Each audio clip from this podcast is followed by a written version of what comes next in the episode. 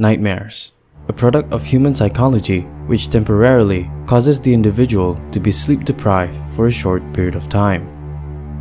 The reason behind this is because of how vivid the nightmare was, making the person question whether or not it was all just a dream. Fortunately, nightmares only happen during our sleep, but what if it comes to life? What if the events that occur in our life is much, much worse than our nightmares? On April 26, 1982, in South Korea, a mass murder occurred which consumed the life of 56 people. The incident was considered to be amongst one of the deadliest killing sprees in known history. What makes the tragic event even worse is the fact that the killing spree was committed by a local policeman. Today, we will look into the terrifying case of Woo Kon's massacre.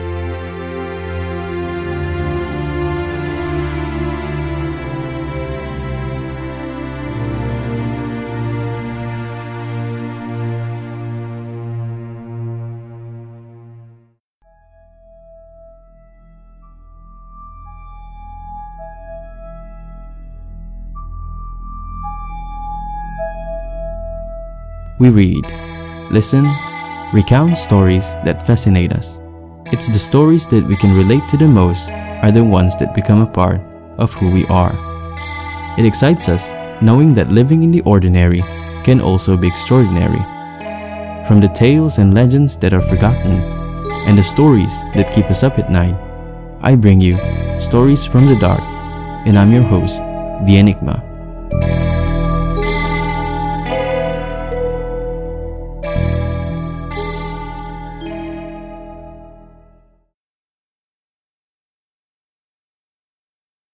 Woo Bum Kon was born on February 24, 1955. He had served the South Korean Marines until 1978. Not much is known about the background of the killer, but he lived at the village of Torongni on December 1981. This was the time when he was appointed to be a policeman by the National Police in Busan.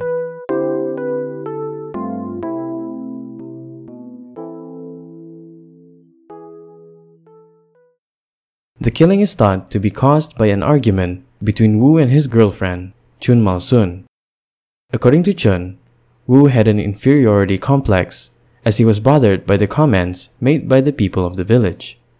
At the time, living with the opposite sex under one roof is frowned upon, and this was exactly what Chun and Woo were doing.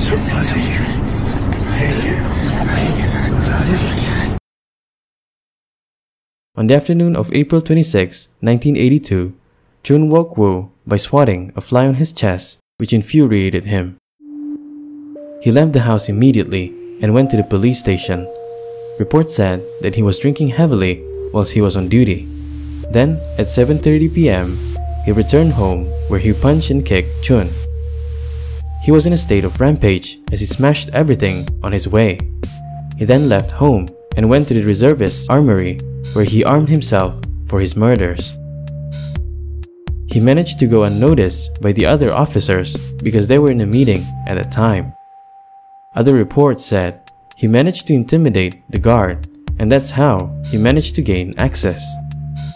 In his possession were two M2 carbines, 144 to 180 rounds of ammunition, and 7 hand grenades. Woo was now armed commit one of the worst killing spree ever known in history.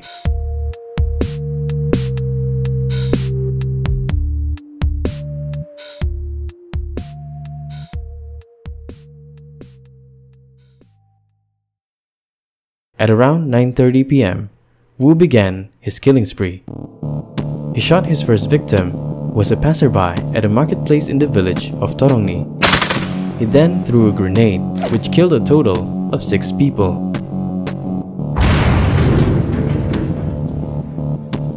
Next, he entered the local post office in the nearby village of Kungryu, where he killed three phone operators. He cut off the telephone lines so that no one would be able to call for an emergency. After that, he went from one village to another, killing as many people as he could. What's terrifying was how people trusted him as a police officer.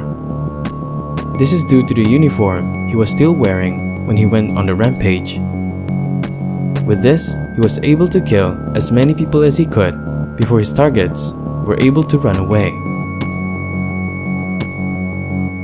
At 10.30 pm, he had 18-year-old Kim Ju-dong as a hostage. He told Kim to buy him a drink at a nearby store. Once Woo received his drink, he immediately killed Kim and went to the store. The owner of the store was only shot in the leg, where he managed to escape. However, all his family were killed.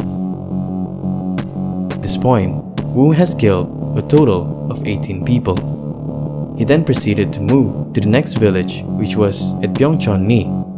He forced himself into a house whilst the family was asleep. He shot them which alarmed the neighbor of the house. The neighbor went out to see what was happening. He saw Woo coming towards him. Not knowing that the commotion was done by Woo, the owner asked him what had happened. Woo lied to the owner, saying that there was a North Korean agent that was spotted around the area. Thinking Woo was tired, the owner of the house invited him for dinner. At first, the dinner went normally, but it soon turned into a nightmare when one of the house members jokingly asked if the gun was fake. Woo shot the man and started shooting the rest of the people in the house. He killed a total of 12 people in the house and another 8 in the streets. At this point, Woo has murdered a total of 32 people.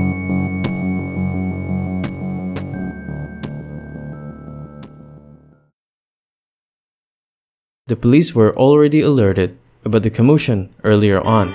However, they only arrived until they have gathered 37 officers which took them an hour. The National Police headquarters in Seoul was only alerted about the incident at 1.40 in the morning, which gave Woo plenty of time to do his murders. At that time, Woo sought shelter at a farmhouse about 4 kilometers away from the police station in Kungryu. The farmhouse was owned by So In-soo, which Woo told him that he was being chased after by a communist infiltrator.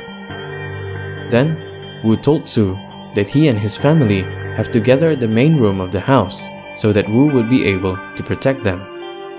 Once the family had gathered as told, Woo took them as hostage. Two hours later, the police came and surrounded the farmhouse. Su and his family was hopeful, thinking that they were now safe. But they were wrong.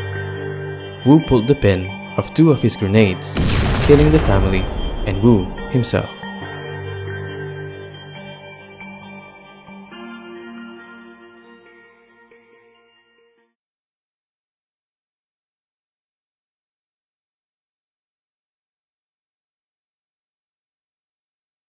Su survived the explosion. However, he was severely injured. The police retrieved four rounds of ammunition and one hand grenade from the farmhouse. Woo killed a total of 55 people, including himself, whilst 36 others were wounded. One of the injured was a boy who got shot. He died shortly after he was committed in the hospital, which means Woo killed a total of 56 people in a single event. The provincial chief of police suspended his position whilst four other officers were arrested due to the negligence of their duty.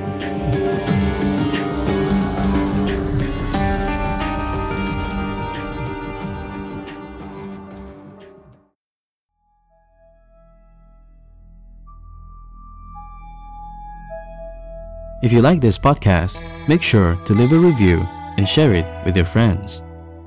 Don't forget to subscribe so you won't miss future episodes. Thank you for listening.